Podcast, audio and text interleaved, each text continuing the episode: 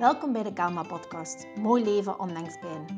Mijn naam is Nele van Rompuy. Ik ben live- en pijncoach, maar ook zelf chronisch pijnpatiënt.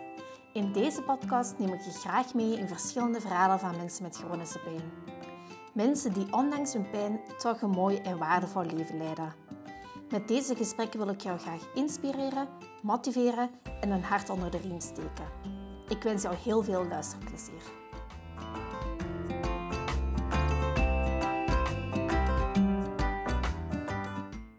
Deze aflevering ga ik in gesprek met Inge. Vanaf haar 35ste begon ze pijnen te krijgen. Ze had constante stress in haar lichaam en de dokters gaven haar antidepressiva. Hierdoor ging ze nog harder door en verdoofde ze haar gevoelens. Tot op haar 45ste, toen crashte ze helemaal. Hoe ze dit verder heeft doorstaan, hoor je verder in dit gesprek. Ook spreken we over de symptomen, over grenzen, haar zoekproces, persoonlijke ontwikkeling, hoe haar lichaam bleef schreeuwen en wat familieopstellingen met haar deed. Hoi Inge. Dag Nele. Dank wel dat jij mij ontvangt in uw huis. Heel graag. Welkom in mijn, in mijn praktijk hier. Hè? Ja, ik zit hier, uh, hoe kun je het vertellen, hè? ik zit hier in Mechelen. Hè? Ja. ja. ja. Ik ben heel blij dat ik hier ben. Ik, ik ken u trouwens van... We hebben elkaar alles ontmoet. Uh, nog niet zo lang geleden, dat was de eerste keer. En daarvoor kende ik u eigenlijk niet, maar we hadden wel een connectie, om het zo te zeggen, via Instagram. Ja. Hè? Dat kunnen we wel vertellen, denk ik. Ja, dat klopt. Dat het zo dat was. Oké, leuk. Ehm, ik vraag mij af wanneer dat de eerste keer was dat jij in aanraking bent gekomen met pijn. Goh, ehm, ik denk het moment dat ik begon te voelen van er is iets in mijn lichaam dat niet klopt. Mhm. Dan moet ik even teruggaan in de tijd. Ik denk dat dat was toen dat ik een, eh, een jaar of 35 was. Oké. Ja. En hoe uitte zich dat? Of wat was er precies? Hoe uitte zich dat? Ik zat toen eh, in het onderwijs. Mhm. Ik had twee kleine kinderen van eh, acht en vijf jaar toen. Mhm. En ehm, ja, dat uitte zich elke keer, elke dag eigenlijk, begon ik pijn te hebben. Ehm, aan mijn rug vooral. Aan mijn rug en in mijn onderbuik. En ehm, ik wist niet goed hoe dat, dat kwam eigenlijk. Mhm. Maar ik voelde wel, oeh, dat is raar. Dus elke keer als ik aan mijn schoolwerk begon, had ik pijn. Ja. Ja. En heb je daar iets mee gedaan? Of bent je, heb je toen op die momenten gedacht, ga gewoon door? Ja, ik ben gewoon doorgegaan. Hè. Eh, het is zo dat ik op die leeftijd eh, ook gestart ben met antidepressiva. Oké. Ehm, ik denk dat ik ze toen twee jaar aan het nemen was.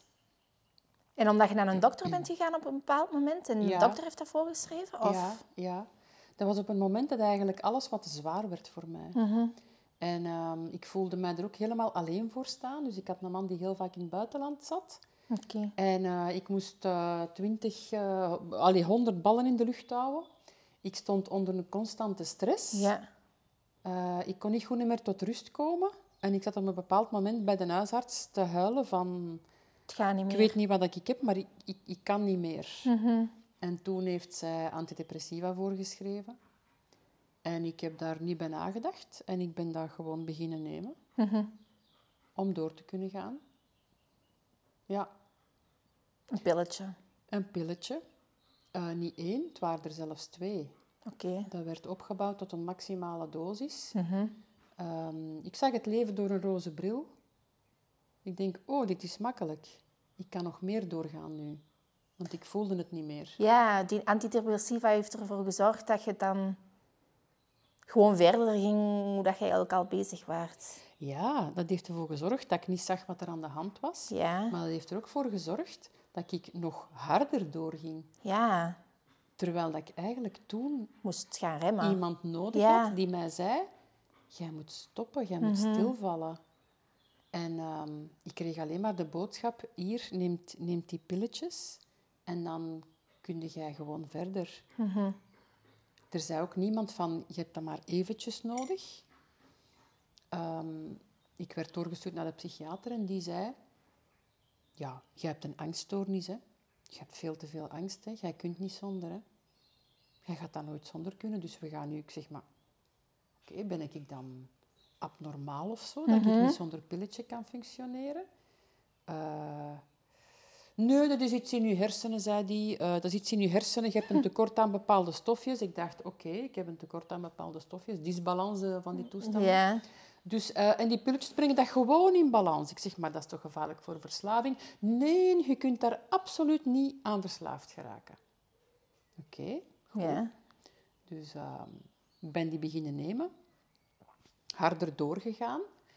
Dus toen, na twee jaar, begon ik die, die pijnen vast te stellen in mijn rug. En, en elke keer als ik aan mijn bureau zat, uh, mijn schoolwerk deed, kwam dat, viel me dat enorm op. Hoe, hoe verkrampt dat mijn lichaam begon te voelen. En ehm, ja, ik ging, ik ging dus nog meer door dan vroeger. Ik voelde die grens niet, omdat mijn lichaam verdoofd was. Ja. Leek het wel. ja. Ja. Je kon niet meer eens doorvoelen door, de, door die medicatie. Ik denk dat het dat was. Die Ja. medicatie zorgde ervoor dat ik dat niet meer voelde, Ja. dat ik te veel deed. Ehm, ja, en dat heeft mij dus in dat straatje zonder Mhm. einde gebracht eigenlijk. hè.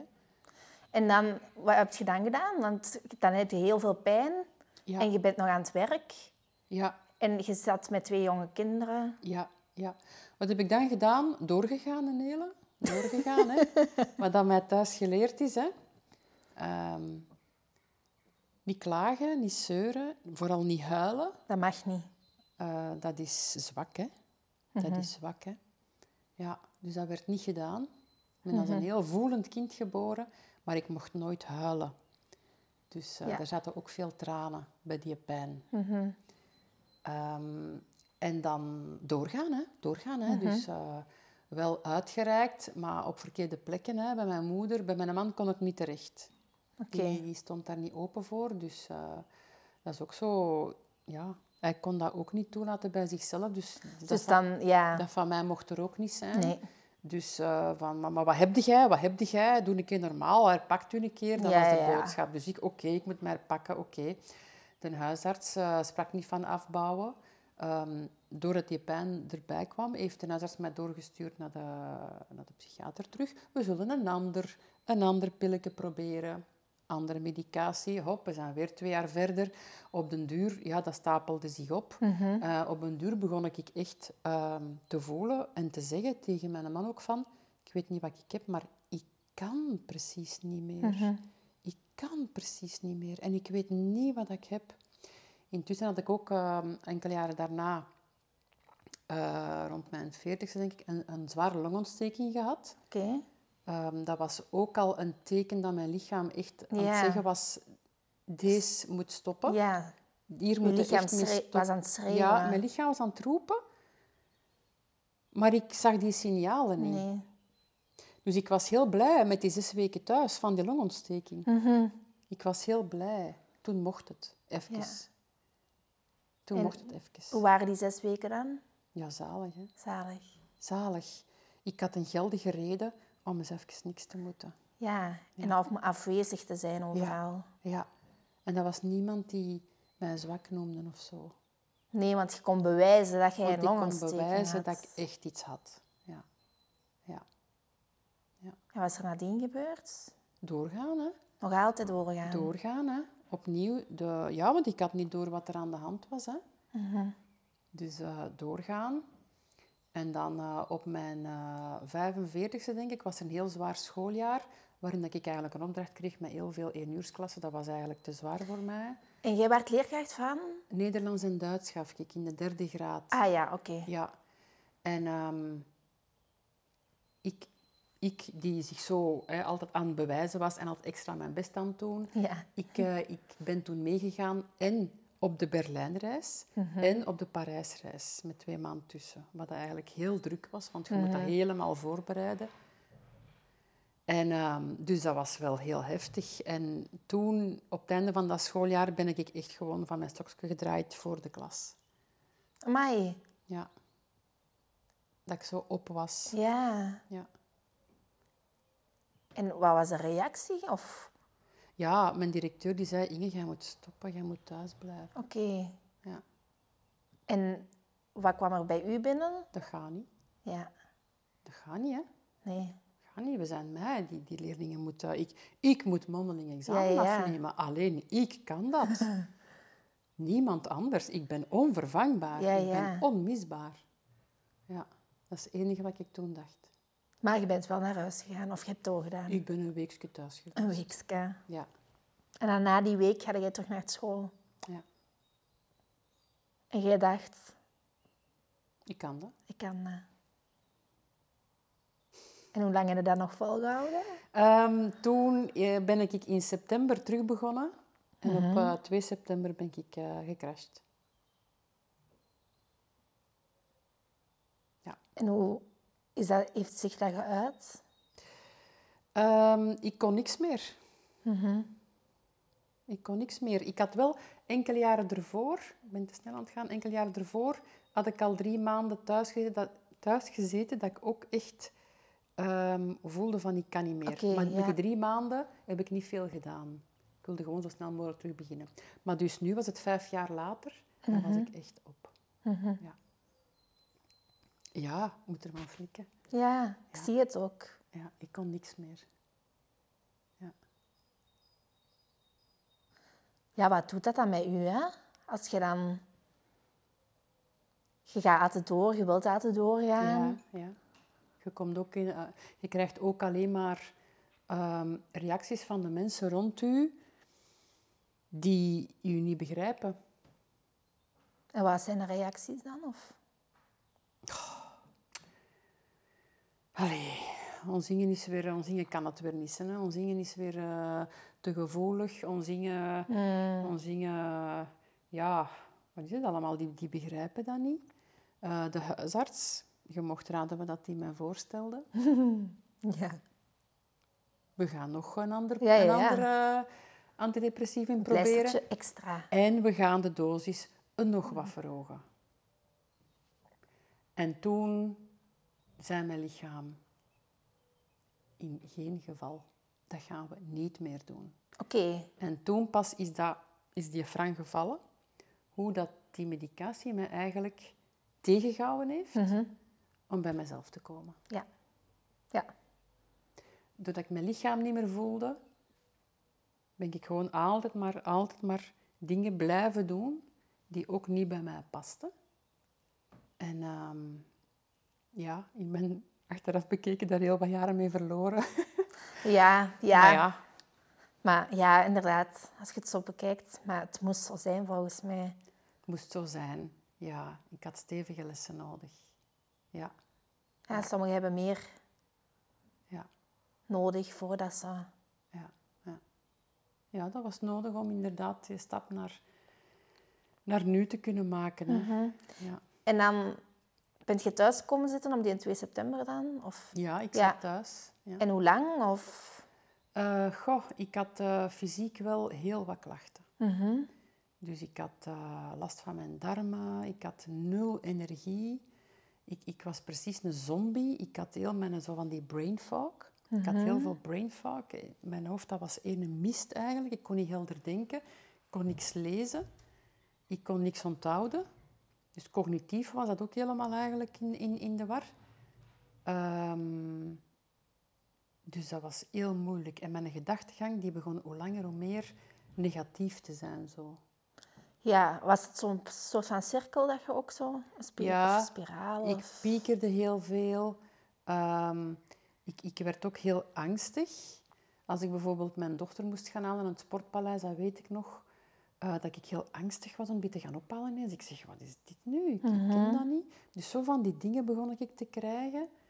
Ehm, En waren toen nog de medicatie gewoon nog aan het nemen, maar niet verhoogd dan? nee, ik bleef gewoon nemen wat Nemen ik voor waar je van begin... Ja. Ja, want toen was ik al 13 jaar bezig. Hè. Mhm. Ja. Amai. En dan? Ja, dan lag ik daar. Hè. En dan, eh, ik vond niet echt ehm,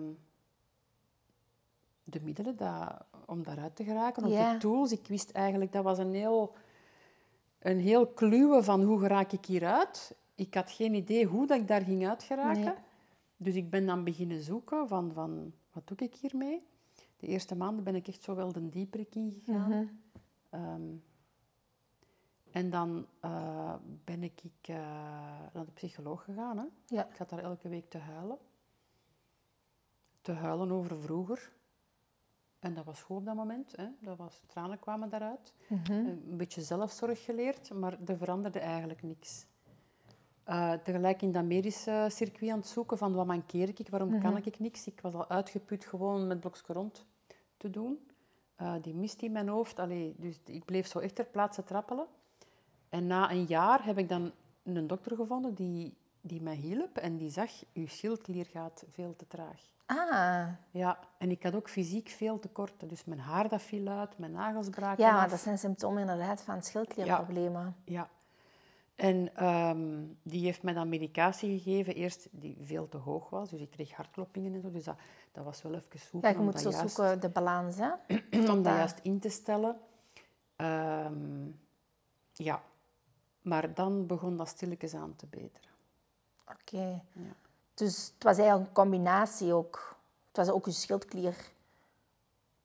Wel, ik denk dat mijn schildklier gewoon de roep van mijn lichaam was. Ja. Die zei, als jij niet stopt met rennen, dan leg ik je plat. Ja. Ja, dat hoorde vaak hè, van je schildklier. Als je heel veel stress hebt, dat je je schildklier...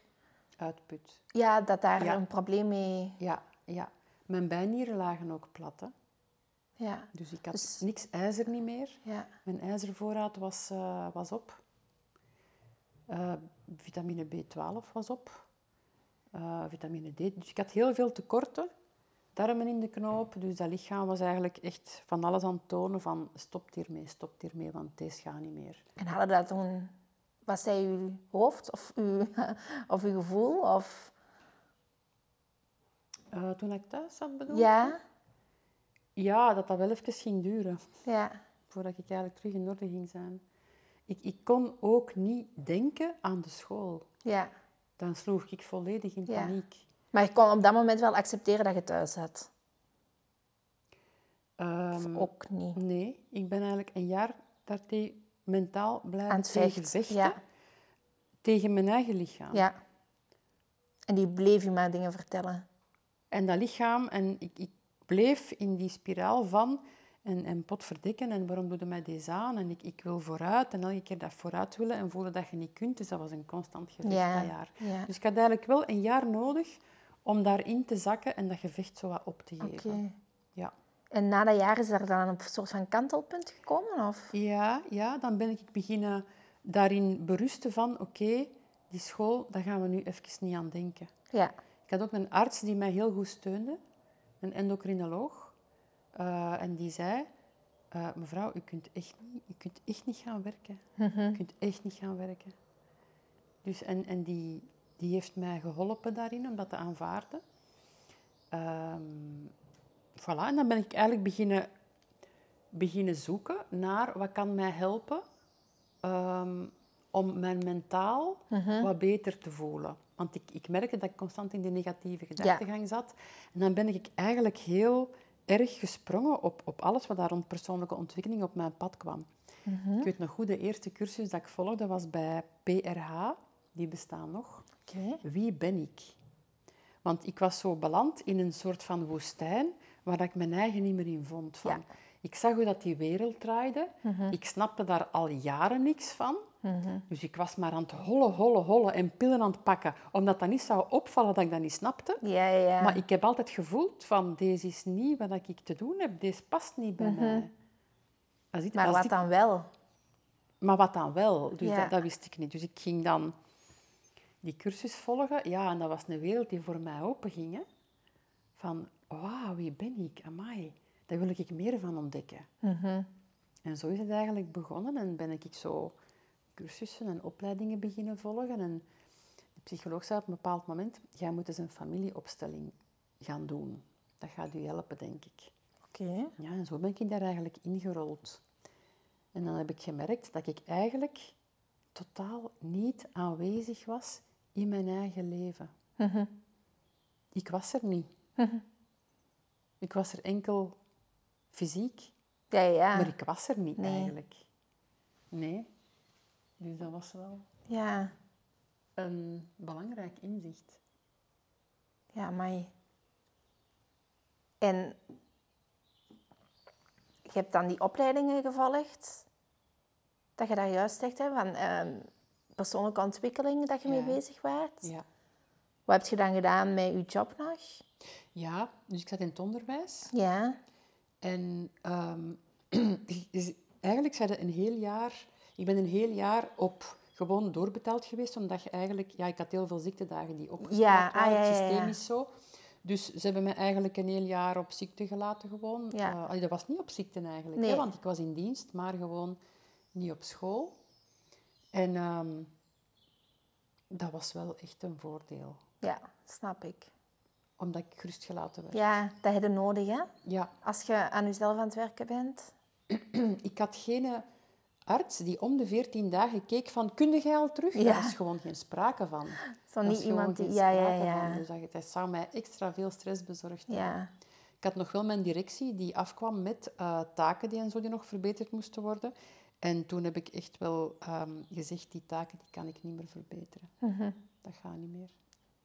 Dat is wel goed dat je daar je grens hebt kunnen aangeven. Ja, ja, de psycholoog heeft mij daarbij moeten helpen, want ik ging dat nog doen. Maar ik, ik, Ah, ja, kon, ik kon dat Ja, amper ja. lezen eigenlijk, wat dat er stond. Ja, nee, ja. Dus, eh, ja. En welke opleidingen bent je dan allemaal gaan volgen? Of? Ja, dus de eerste opleiding dat ik volgde was eh, de opleiding tot familieopsteller. Met specialisatie onderwijs. Omdat mijn radar nog altijd zei, jij moet terug naar school. Ja. Ehm, en ik voelde van, ik wil dat anders doen als ik terug naar school ga. Ik wil dat op een andere manier doen. Want dat systeem, ik was eigenlijk al jaren aan het vechten tegen dat systeem. Ja. eh, waarin dat ik eigenlijk ja, precies zo vond dat er heel veel niet klopte. En ik dacht, ik ga dat doen, dat gaat mij helpen en dat gaat ook die leerlingen helpen. Ja. En heel het systeem. Dus ik zag het groot. Hoe Ja, ziek ja. dat ik ook was, ik zag het groot. Mhm. En ja, die opleiding heeft wel duidelijk gemaakt. Dan heb ik eigenlijk wel ontdekt tijdens die opstellingsjes dat ik eh, veel meedroeg dat, niet, dat mij extreem belastte van, van, vanuit mijn familiesysteem. Ik was veel aan het dragen. Ik ging letterlijk gebogen door het leven, doordat er dingen op mij hingen. Ehm, en dat kwam daarboven. Ik had dat tijdens dat jaar psycholoog, psycholoog had ik dat nooit, was dat nooit boven gekomen. Dat was er wel, maar dat werd niet zichtbaar. Nee. En zo diep gingen ze misschien niet. Of... Ja, in gesprek kun je daar nooit bij geraken. Nee. Kunt je misschien ook even uitleggen, want misschien zijn er luisteraars die niet weten wat een familieopstelling is. Ja. ja. Ehm, dat, is, dat, dat niet zo makkelijk uit te Nee, leggen, dat want weet is, Dat is met je verstand, kun je daar niet bij, maar dat is Je moet wel... het meemaken, hè? Ja, je zou het eens moeten meemaken. En vooral, ehm, het is wetenschappelijk te bewijzen. dat, die- dat, heeft, dat werkt met inzichten van, de- van de kwantumfysica en dergelijke. Ik vind dat zelf ook moeilijk om dat uit te leggen. Maar tijdens de opleiding werd ons gezegd, laat je hoofd vooral los, want je kunt het niet met je geest vatten. Ja. Maar blijkt wel dat, er, dat het klopt, wat dat eruit komt. Dus het is wetenschappelijk te verklaren, maar probeer het vooral niet mentaal te benaderen. Ja. Want dan, ja, Ja, dan zijn aan het door. dan ja. je eigenlijk iets mentaal aan het benaderen dat niet mentaal te verklaren is. Hè, Een familieopstelling toont eigenlijk, zo kan ik misschien het beste uitleggen, toont eigenlijk de onderstroom, de onderstroom in uw systeem, de dynamieken die daar eh, gangbaar zijn tussen broers, zussen, ouders, kinderen. En dat maakt zichtbaar hoe dat die stroming gaat. Ja. Dus in een familiesysteem heeft iedereen zijn plek. Ja. En elk systeem zoekt naar evenwicht. Maar het is nu eenmaal zo dat door gebeurtenissen in, in de geschiedenis bepaalde mensen van hun plek gaan. Ja. Ja, en dan komt er onevenwicht, ook in de generaties die daaronder staan. Want als, als de moeder niet op haar plek staat, Ja. of de grootmoeder, dan, gaan, dan gaat een van de kinderen daar staan Ja. en een plek innemen die veel te zwaar is. Waardoor dat er ook voor haar kinderen dingen worden doorgegeven die niet zo gezond zijn en patronen en toestanden. maar dat zijn dingen die dus niet zichtbaar worden in een gesprek. Nee. Die zie je alleen in een, in een... Dat geheel ziet je eigenlijk enkel in een opstelling. Ja. Of een stukje ervan. Ja. Dus en, en ja, dat is, dat is fantastisch, hè? want bij elke opstelling kreeg ik een ander puzzelstukje. En wat is er daar zo uitgekomen voor u dan? Goh, eh, op mijn 19, ja, ik, ik ben opgegroeid in een gezin met een narcistische vader. Mhm. En ehm, toen dat ik 19 was, is mijn ehm, vader vertrokken. Dus mijn ouders zijn gescheiden en die zijn in een vechtscheiding beland. En ik werd daar als kind tussen getrokken. Mhm. Dus ik werd daar tussen gezet en ik ben eigenlijk... Ik heb eigenlijk als kind ook al altijd geprobeerd om mijn moeder te redden. Ja. Eh, omdat mijn moeder haar plaats niet innam. Mhm. Omdat hij niet voor zichzelf opkwam. De poes komt hier eh Ja. mee Misschien praten. moeten we het gewoon vertellen. We hebben hier, eh, er loopt hier een kat rond. Hè? Ja. En de poes wordt soms eenzaam. En die heeft een beetje aandacht nodig. Ja, ja, Misschien wil hij ook gewoon iets vertellen hè, hier in de Ja. podcast. ja. Dus voor iedereen die even een miauwtje hoort. Ja, Dit is de poes. ja. Oké. Dus ja, ik zat daar eigenlijk... ehm, ik nam de plek eigenlijk als partner in van mijn moeder. Ja. Omdat daar niemand stond. Mhm. Mijn vader was er, was er niet. Nee. Ehm, die gaf ook nooit steun. Dat, waren, dat was enkel gevaar en, en was heel onveilig. Mhm. Eh, er was ook geen connectie tussen ons. Mijn broer en zus, dat was ook geen veiligheid tussen, tussen ons. Dat was, wij waren te veel bezig met onze, onze overleving ja. eigenlijk. En, en zien dat we eigenlijk recht konden blijven in dat gezin. En dat overnemen van die, van die plaats, maar dat gaat automatisch, hè? Tuurlijk, dat, dat is wat de kinderen doen. Hè? Ja. Als ouders niet ehm, daar staan Mhm. als ouder en eh, emotioneel eh, voor hun eigen welzijn kunnen zorgen. Kinderen voelen dat. Ja. Kinderen pikken alles op. Mhm. Dus als ouders daar niet staan op die plek als ouder, ehm, ja, dan gaan kinderen voor u zorgen. Mhm. Vanuit een onbewust, onbewuste loyaliteit naar de moeder Ja. of naar de vader. ja. Ja, zo doen we dat. En dan wordt het heel zwaar als kind. Ja, Dus voor u was het inderdaad heel zwaar. En bent je de oudste van ik ben de middelste van drie kinderen. de middelste? Ja. Ja, Maar uw oudere zus, of ja mijn Die- zus is eh, 14 maanden ouder. die nam die plaats niet in? Ehm, die was op dat moment, denk ik, daar minder bij betrokken. Maar die heeft ook haar, haar, haar lading gehad. Hè? Ja. Die heeft ook zeker wel haar lading Ja. gehad. Eh, maar die heeft op haar manier naar een overlevingsstrategie gezo- gezocht. En dat was voor haar een andere dan bij mij. Ik ging naast mijn moeder staan om ze recht te houden, letterlijk. Ja. Want ze kon het niet alleen. Ehm, en zij, ging, zij vluchtte naar haar vriendje toen. Ja. Maar eh, zij heeft ook wel degelijk Ja, fysiek ja. toen heel wat getoond. Waardoor dat, dat, dat ik achteraf zag, zij was ook heel erg mee aan het dragen. Mhm. En, En wat- mijn, mijn broer was zes jaar jonger. Ja. Ehm, en die is beginnen... Ja, die was zo minder aanwezig. Die, dat was te pijnlijk voor hem, denk ik. Mhm. Ja. Meer beschermde zich daar meer, ja. meer uit. Zo. Meer, ja. Mhm. We hebben allemaal wel ons deel gehad. Ja. En wat doet dat dan met u als je dan een, een opleiding volgt, hè, van die familieopstellingen, en je komt dingen over jezelf te weten? Ja, heel veel boosheid. Hè. Ja. Heel veel boosheid. Zowel naar mijn moeder als naar mijn vader. Ehm, op dat moment kon ik eigenlijk geen contact niet meer met mijn vader aan. Ik begon te hyperventileren van de gedachte nog maar dat ik in zijn buurt zou komen. Dus ik heb hem jaren niet gezien. Ik was ook helemaal niet betrokken bij de geboorte van, van de kinderen, want dat was constant een gevecht tussen mijn ouders. En als ik naar mijn vader trok, dan, ik was er ook niet welkom trouwens, eh, maar als ik naar mijn vader zou willen gaan, dan kwam mijn moeder mij direct zeggen van, ah, zo doe jij dat. Ah, ja. Naar hem gaan, zo'n slechte mens. Dus die werd slecht gemaakt ook, dus ik zat er constant tussen. Tussen, ja. Dus wat tijd bleef zwaar wegen. Eh, en daardoor was ik in mijn, hu mijn eigen huwelijk ook niet echt aanwezig. Nee. Want ik was met mijn ouders Je constant zoveel bezig. te draaien. Ja. Ik, ik was dat, dat, dat nog altijd zo aan het fixen en mijn ouders aan het recht houden. Mijn moeder vooral. Maar ik had ik thuis ook niet gezien. ja. Maar dat gebeurt allemaal onbewust. hè. Onbewust, ja, tuurlijk. Je beseft dat dus niet, hè, Nee, dat je dat aan het doen bent. nee. En ging je, was je, ging je pijn dan uiteindelijk minder? Allee, eh, had je minder pijn?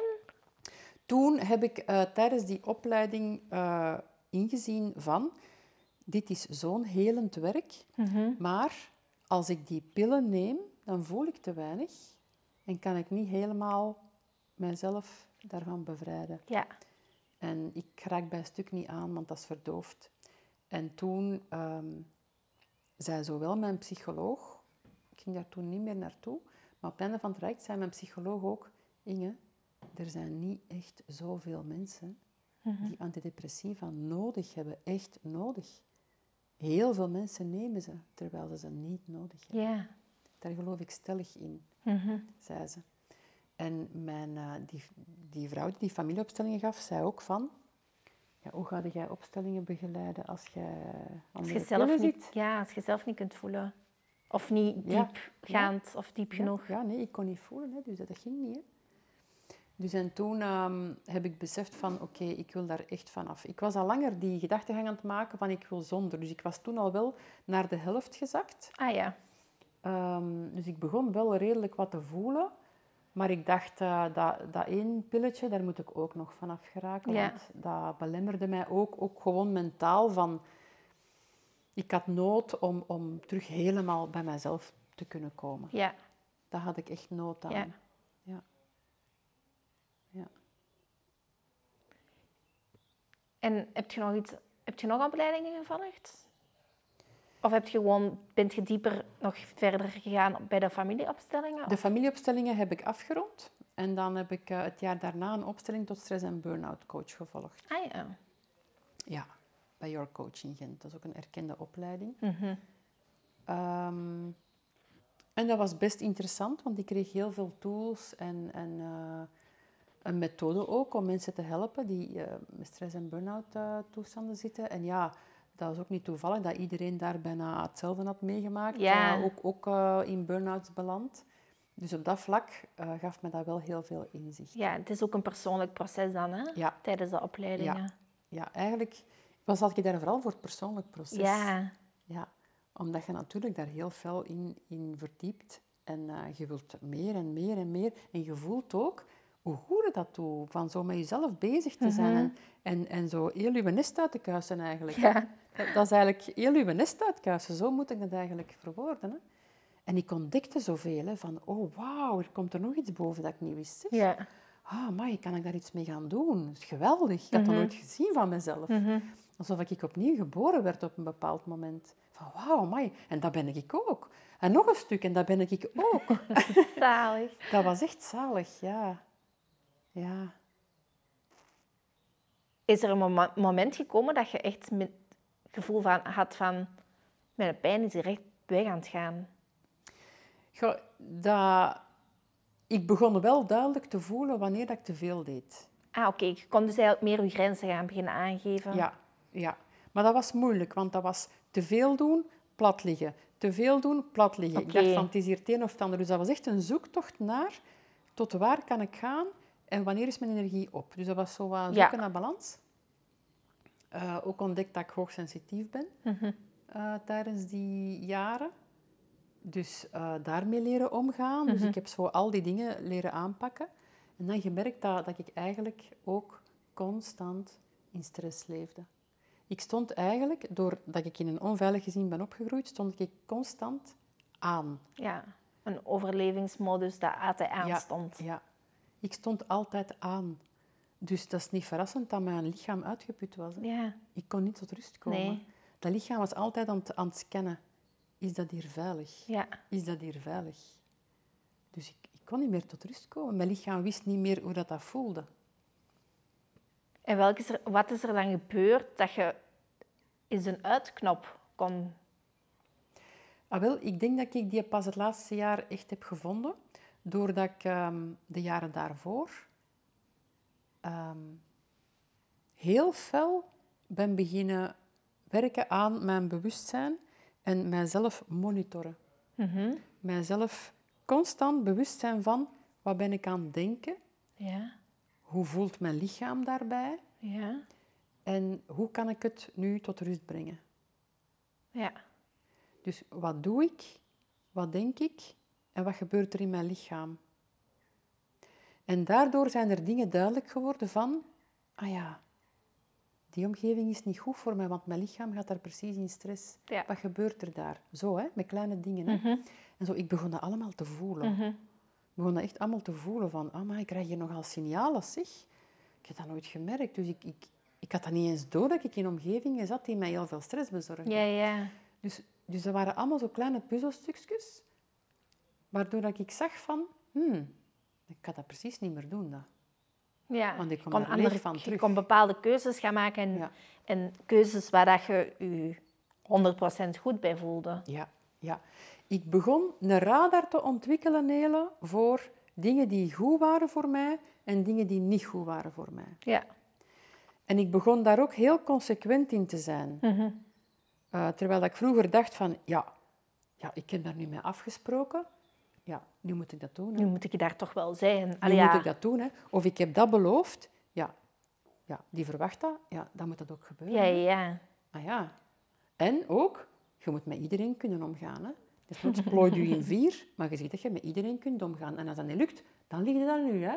Dan, dan is er iets met u. Hè. Ja, ik ben daarmee opgegroeid. Hè. Ja, ja. En nu Veel is dat- mensen. Totaal het omgekeerde. Dat is eigenlijk concessieloos met een eigen radar volgen, Mhm. doe ik nu. En dan zit je ook zonder schuldgevoel. Dat heeft, dat, heeft ook tijd gehad. Ja. In het begin van, zou ik dat doen, zou ik dat doen? Allee, ik ga dat toch maar doen. En dan daar zijn, beseffen dat je zit af te zien. Ja. De ander heeft ook, die andere persoon zit daar ook. Je krijgt die ook maar half, omdat je eigenlijk daar niet mee goed in Ja, zit. inderdaad. Dus je geeft die ook niet waar dat ze recht op heeft. En door dat te zien, heb ik gedacht van, vanaf nu ga je 100% trouw zijn aan jezelf. Ja, voor jezelf kiezen. Die trouw aan jezelf is eerst, en dan kun je ook trouw zijn aan de ander. Ja. Ja. En dat volg ik nu 100%. En dat schuldgevoel is daardoor ook eigenlijk zo goed als verdwenen wel. Ja. Eh, nog een lichte frustratie van, oh, ja, jij bent toch geen simpel. Dat komt, die gedachte heb ik nog wel. Ja. Maar ik zie mezelf nu zoveel liever. Mhm. Waardoor ik mijzelf dat, dat gun van dat niet meer te moeten ondergaan. ja. Je begrijpt jezelf ook be- veel beter. Hè? Ja. Ja. Dus, en dat heeft ervoor gezorgd dat ik eigenlijk veel minder angstig ben. Mhm. Ehm, ik durf meer, omdat ik weet, mijn lichaam signaleert echt of dat ik iets te doen heb of niet. Ja. Ik heb dat echt leren lezen. Ja. En ik weet, als een stap spannend voelt, dan weet ik, is het de spanning van, oei, dat heb ik niet te doen? Ja. Of is het de spanning van, ah, ik ben benieuwd wat dat Ja, gaat ja. geven. Want ik wil dat echt wel doen. Ja. Dus, en dat is een belangrijke. Ja. Dat je dat leert voelen. Van, is het de angst van, oeh, spannend, er is iets nieuws? Of is de angst van, oeh, dat moeten we niet meer gaan doen, want dat, dat gaat ons, ons geen goed doen. Ja. Plus dan waarschijnlijk nog de stap, ne- de stap nemen van... Hier beslis ik van... Hier stopt het soms bij bepaalde dingen. Ah ja, ja. Ja, ik ben Want je zo... kunt nog wel hè, Ja. dat aanvoelen en zo, maar dan toch nog doorgaan. Maar dat Ja. is niet het ding, hè? Ja, ja. Ik denk wel dat je even moet voelen dat het niks voor u is, want anders weet je het niet. Nee, inderdaad. Maar als je dan blijft dat gevoel hebben, dan, ehm, Dan mode echt naar jezelf. dan, dan heb je echt naar jezelf te Ja. luisteren, denk ik. Ik heb onlangs zo, ik denk vorig jaar, en, en ja, ja, vorig jaar ben ik eigenlijk uit twee trajecten gestapt. Mhm. concessieloos mijzelf daarin gevolgd. Een traject eh, van een jaar. Ik zal de naam niet zeggen. Nee, nee. Maar ehm, het was bij, bij een therapeut die zo... Ja, een jaartraject eigenlijk. Hè. En ik voelde eigenlijk ehm, na enkele maanden van... Dat past precies niet bij mij. Ik pas precies niet in die groep. Mhm. En op een bepaald moment werd er mij ook gezegd... Dus de bedoeling was in die Facebookgroep dat we elkaar ondersteunden. Ja. En op een bepaald moment eh, werd er mij gezegd dat ik te coachend reageerde. Ik zeg te coachend reageren. Ik, ik reageer gewoon vanuit, vanuit mezelf. Gevoel en ja. Vanuit- en ik denk dat dat de bedoeling is, dat we elkaar eh, ondersteunen. En er werd mij letterlijk gevraagd om eh, dat niet meer te doen en mijn mond te houden. En toen eh, kwam ik in een innerlijk conflict terecht. Van, En- ja, hoe kan ik daar nog groeien? Ik, ik- Ja. ik, betaal dat bedrag om te kunnen groeien. En er wordt mij gezegd, jij moogt op die manier mocht jij hier niet aanwezig zijn. Mhm. Hoe kan ik jij dan nog aanwezig zijn in die groep?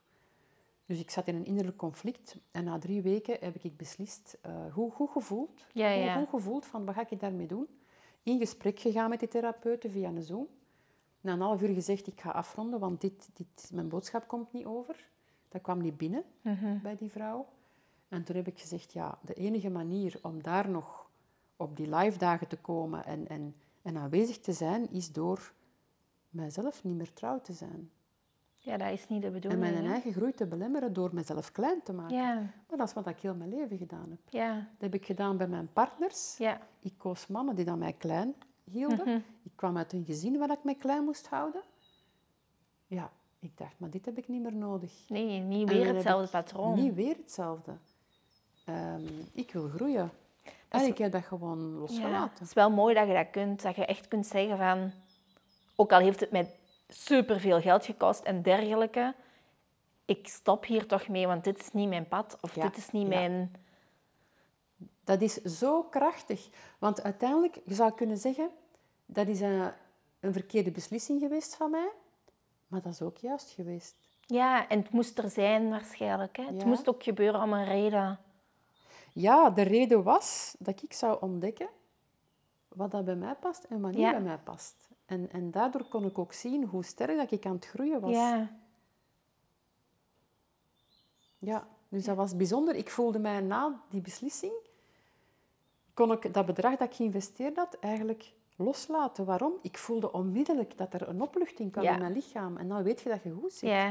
En Dan dan kan dat niet... Dan, wat scheelt dan die... Allee, ja, Dat is het dat kan niet veel meer schelen Dat dan. is hè. gewoon niet waard, want daarna ben ik poeh, gelijk een, een pijl naar boven geschoten Mhm. in mijn groei. Dus als ik daarbij was gebleven, dan was ik gewoon aan het betalen voor mezelf klein te maken. Ja, Maar dat deed ik al heel mijn leven, waarom zou ik dat blijven doen? nee, ja.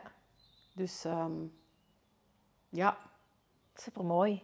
ja, achteraf bekeken, dat is wel spannend, hè, dat je Ja. die beslissing neemt. Maar achteraf voelde van, mm, mm, het is Mhm. juist. Ja, Dat is waar. ja. En zo ben ik ook uit een business traject gestapt van iemand die dat echte VIP-coaching, eh, persoonlijke coaching. Maar je voelde, ik voelde in de eerste vier uur gesprek dat hij totaal niet begreep waar ik naartoe wilde. Ja. Ehm, ook eh, geen, geen notie had van hoe dat energie werkt. En ik dacht, dat komt hier niet aan. Dat was heel erg vanuit het hoofd. Maar ja, ik wil eigenlijk vanuit... vanuit ja, ik ben een zielsondernemer, Mhm. een soulpreneur, die, die dingen. En ja, die, die, dat, dat ging over marketingstrategieën. Ja, dan ben ik weg, hè. Mhm. Dan, dan haak ik af, hè. Dat moet bij mij echt van binnenuit stromen, anders, anders gebeurt er niks. Ik merkte ook, als ik dus eh, mijn post schreef met haar tips, dat ik ineens allemaal klanten bij mij kreeg die niet bij mij Die pasten. bij en die passen. blokkeerden op mijn oefeningen. Ja. Heel rationele types, ja, dat is het be- beste bewijs. hè. Dus ik had die les ook nodig. Van, hé, je Ja. mag dat echt vanuit jezelf doen. ja, als je het uit jezelf doet, trek je de juiste mensen aan. Hè? Ja. ja En dat is wat je nodig hebt. Ja, ja. En bent jij nu pijnvrij? Of... Ehm, ik ben eigenlijk ehm, pijnvrij. Ja, ik blijf een heel gevoelig lichaam hebben, maar ik heb geen verkrampt lichaam niet meer. Ja, dat is Mijn verschil. lichaam is, is heel erg aan het ontspannen, voel Ja. ik, de laatste, het Ja. laatste jaar. Mijn lichaam vindt hoe langer hoe meer die ontspanning en hoe meer ontspannen dat ik mij voel en hoe meer dat ik mijzelf een leven gun naar mijn tempo, hoe minder pijn dat ik voel. Dus pijn beheerst mijn dag niet meer. Ja. Maar ik weet, als ik morgen terug in die red race stap, een hele week naar school trek, ehm, dat ik onmiddellijk terug in die kramp zit. ja. Ja. Dat is niet uw pad. Dat is gewoon niet wat ik moet zijn. Nee. Dat past gewoon niet bij mij. Ja. En wat doet je vandaag de dag? Dus ehm, vandaag de dag geef ik nog één dag les in een middelbare school. Ehm we doen nog niet zo lang. Eh, het was meer zo een experimentje met mezelf. Om na zes jaar eens te gaan kijken van... Hmm, wat gaat dat met mij doen als ik zo terug in die wereld stap? Ik ben het laatste jaar veel aan het experimenteren. Zo mezelf aan het uitdagen met dingen. Dus ik was benieuwd. Wat gaat dat doen? Ja. Ze zocht naar lang de leraar Duits. Ik denk, Inge, spring en je ziet wel. En nu heb ik gezien dat mijn rol niet meer in de klas is. Dus ik ben die opdracht aan, aan het doen, maar mijn hart zit daar niet meer in. Ja. Eh, mijn rol is veranderd. Ja. Mijn rol is meer eh, coachend geworden. En die heeft er altijd al in gezeten. Ehm, en dan zie je dat op school, vragen ze me dan als leerlingencoach. Maar eh, als ik dan zie wat dat die jobinhoud is, dan kom je terecht in een systeem waarbij dat je dus een hele dag achter een laptop mails zit te bezorgen Ja. naar ouders, leerlingen op gesprek vraagt, straffen uitdeelt, een sanctioneringsbeleid uitvoert. Waarbij dat, dat ik denk, nee, dit is niet wat Nee. dat voor mij coachen is. Dat Nee. is niet wat dat jongeren nodig hebben. Nee, totaal niet. Dus mijn rol is veranderd. Ja. Ja. Dus ehm, ja, ik ben nu wel aan het denken van, misschien is het volwassenenonderwijs ook een manier voor mij om ehm, te werken aan die inclusieve gemeenschap, inclusieve maatschappij waar iedereen meetelt. Ehm, maar ik weet het niet. Ik weet het niet. Maar ik, dat is zeker iets wat ik nog ga ontdekken, denk Ja. ik. Ja. Eh, en voor de rest ehm, werk ik als, ehm, ja, hoe moet ik dat noemen? Ik geef individuele opstellingen. En Ja. op mijn profiel staat HSP-coach. Maar het is zoveel meer dan dat wat ik doe. Ja, kan Ik kan, begrijpen. moeilijk, ik kan dat moeilijk in een term vatten. Wat ik zie is dat mensen naar mij komen Mhm. ehm, als ze voelen dat ze resoneren met mijn boodschap. Ja. En mijn boodschap is vooral hoe leef ik een leven dat bij mij past, waarin dat ik voelend kan leven. Ja. En waarin dat ik echt via mijn, mijn, mijn voelen kan uitzoeken waar dat ik naartoe moet en, en hoe dat ik mezelf meer kan realiseren, tot zelfrealisatie kom. Dat is het eigenlijk wat dat ik doe. De mensen die naar u toe komen, die hebben eigenlijk een verhaal wat eigenlijk in uw geschiedenis ook zit. Wat dat jij zelf hebt meegemaakt. Zijn dat de mensen ook? Wel, dat zijn vaak, ja, nu dat je dat zegt, dat zijn vaak mensen. Ehm, ik zie vaak mijzelf zitten, maar dan vijf, zes jaar geleden. Ja, dat bedoel ik. Ja, van zoiets, uw... eh, zoiets, ja. Ja. En mensen herkennen dat dan. Ja, Ehm, ja, en dat gecombineerd dan met, met, die, met die opleidingen, ja, maakt dat ze toch voldoende vertrouwen voelen, denk ik, om, om bij mij te komen. En ja, intussen heb ik natuurlijk een hele toolbox. Hè. Eh, ik, ik werk via krachtgericht coachen. Ik merk ook dat mensen die dat voor loopbaancoaching komen, dat die mensen die heel erg vanuit hun hoofd leven en niet graag naar dat voelen gaan, die worden geen klant bij mij. Die haken af. ja, En als er dan toch zo eens iemand tussen zit, dat stroomt ook niet echt zoals ik zou willen. ja, Omdat die een weerstand hebben tegen dat voelen. ja. Maar de methode die wij gebruiken eh, bij My Future Works, dat loopbaancentrum waar ik eh, bij aangesloten ben, ik heb dat specifiek gekozen omdat die van binnenuit werken. ja. Die werken echt met de persoon. Hè. Die gaan niet kijken van, oké, wat bestaat er allemaal in de maatschappij en in welk vakje pas ik dan? Nee, er zijn geen vakjes. Er zijn mensen. En wij zijn allemaal uniek. En van daaruit kijken wij naar, wat maakt mij nu zo uniek? Wat zit daar dat ik nog niet gevonden heb? Welke blinde vlekken zitten daar dat ik nog niet weet? Eh, ja, welk talent, welke, welke gave zit daaronder? Ik heb ontdekt dat heel vaak, hè, de dingen waar dat je als kind werd op afgerekend, Ja. dat zijn je blinde vlekken. Mhm. Die heb je heel ver weggestoken. Mhm. Daar zit heel veel schaamte op. En Ja. als je naar die dingen gaat kijken met mensen, wauw, dan gaat er, dan gaat er wat open. uitkomen, hè. Ja. Dan gaat er wat openen. Alsof dat die plots hun licht zien zo. Mhm. Dat er altijd al was, maar nooit mocht Maar gezien nooit, worden, ja. want op school kreeg je daar ook opmerkingen over. ja. Dus, Heb je ook zo nog een bepaalde tip? Ja, dat is misschien ja, een tip of iets dat je wil zeggen tegen de mensen die nu aan het luisteren zijn en die eigenlijk u, zichzelf herkennen in het proces dat je hebt meegemaakt, maar misschien zo nog inderdaad zes jaar, vijf, zeven jaar geleden of weet ik veel waar eh, Ja. zitten. ja. Ik zou vooral eh, de tip geven, rijk uit. Mhm, Rijk uit. Blijf daar niet alleen mee zitten. mhm, Ehm, zoek naar connecties Mhm. die, die voedend zijn. Omring je met mensen die, die je upliften. Ja, Ja? Probeer goed te kijken naar wie, wie staat er rond mij. Welke vijf personen staan er rond mij? En wat doen die personen met mij? mhm, En als dat niet, ehm, is, als dat niet goed is voor u, mhm, dan heb je daar iets in te doen. ja, En ehm, dat, dat hebben we allemaal heel erg nodig. Een, een steunend netwerk. Eh, dus daar zou ik zeker iets mee doen. En rijk uit. Hè. Bijvoorbeeld naar coaches. Ga op zoek naar coaches die bij u passen. Ehm, maar blijf daar vooral niet alleen mee Nee. zitten. ja, Nee, nee. En denk vooral niet dat er aan u iets mankeert. nee. Iedereen is normaal. Mhm. Iedereen is mens. Mhm. Ja, Dat is mooi. ja.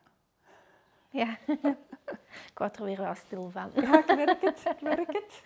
Ja. Ik vind het zalig om zo te kunnen praten eigenlijk. Meestal zit ik op uw plaats, hè? Ja, ja, je Ja. hebt het daar straks verteld. Ja.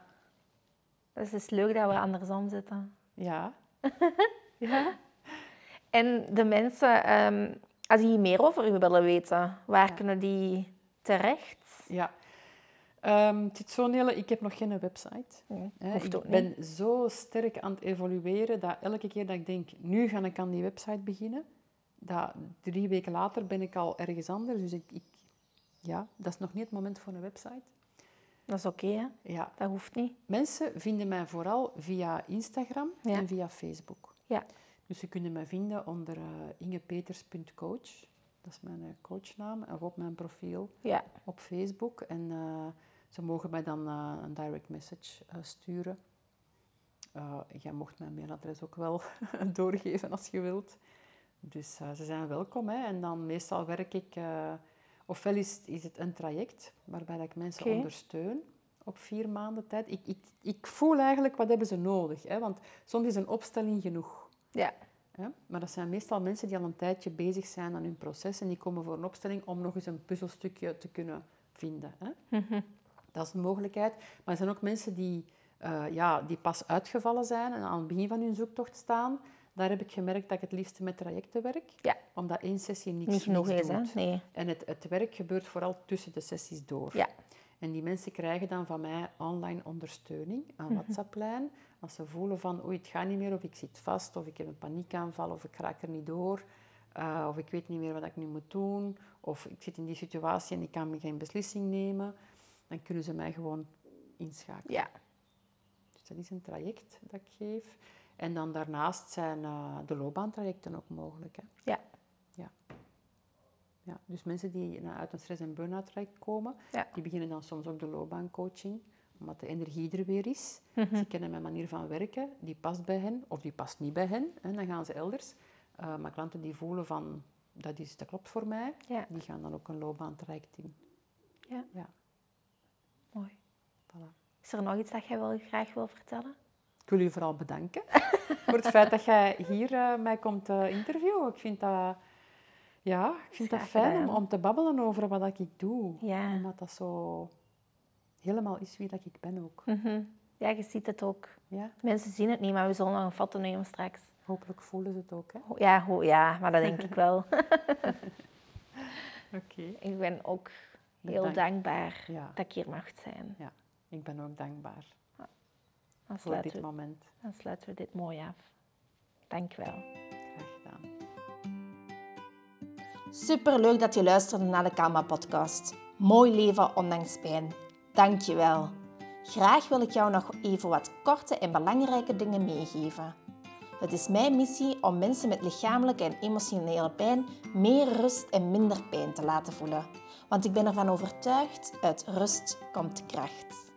Heb je na het luisteren van deze podcast interesse voor een coachingtraject? Dan kan je vrijblijvend een gratis kennismakingsgesprek boeken via mijn website www.kalmacoaching.be. Wil je nog meer van deze podcast beluisteren? Abonneer je dan via jouw favoriete podcastkanaal. Je kan mij ook volgen via Instagram en Facebook onder de naam kalmacoaching.be. En dan zie ik jou graag terug bij de volgende aflevering. Dag!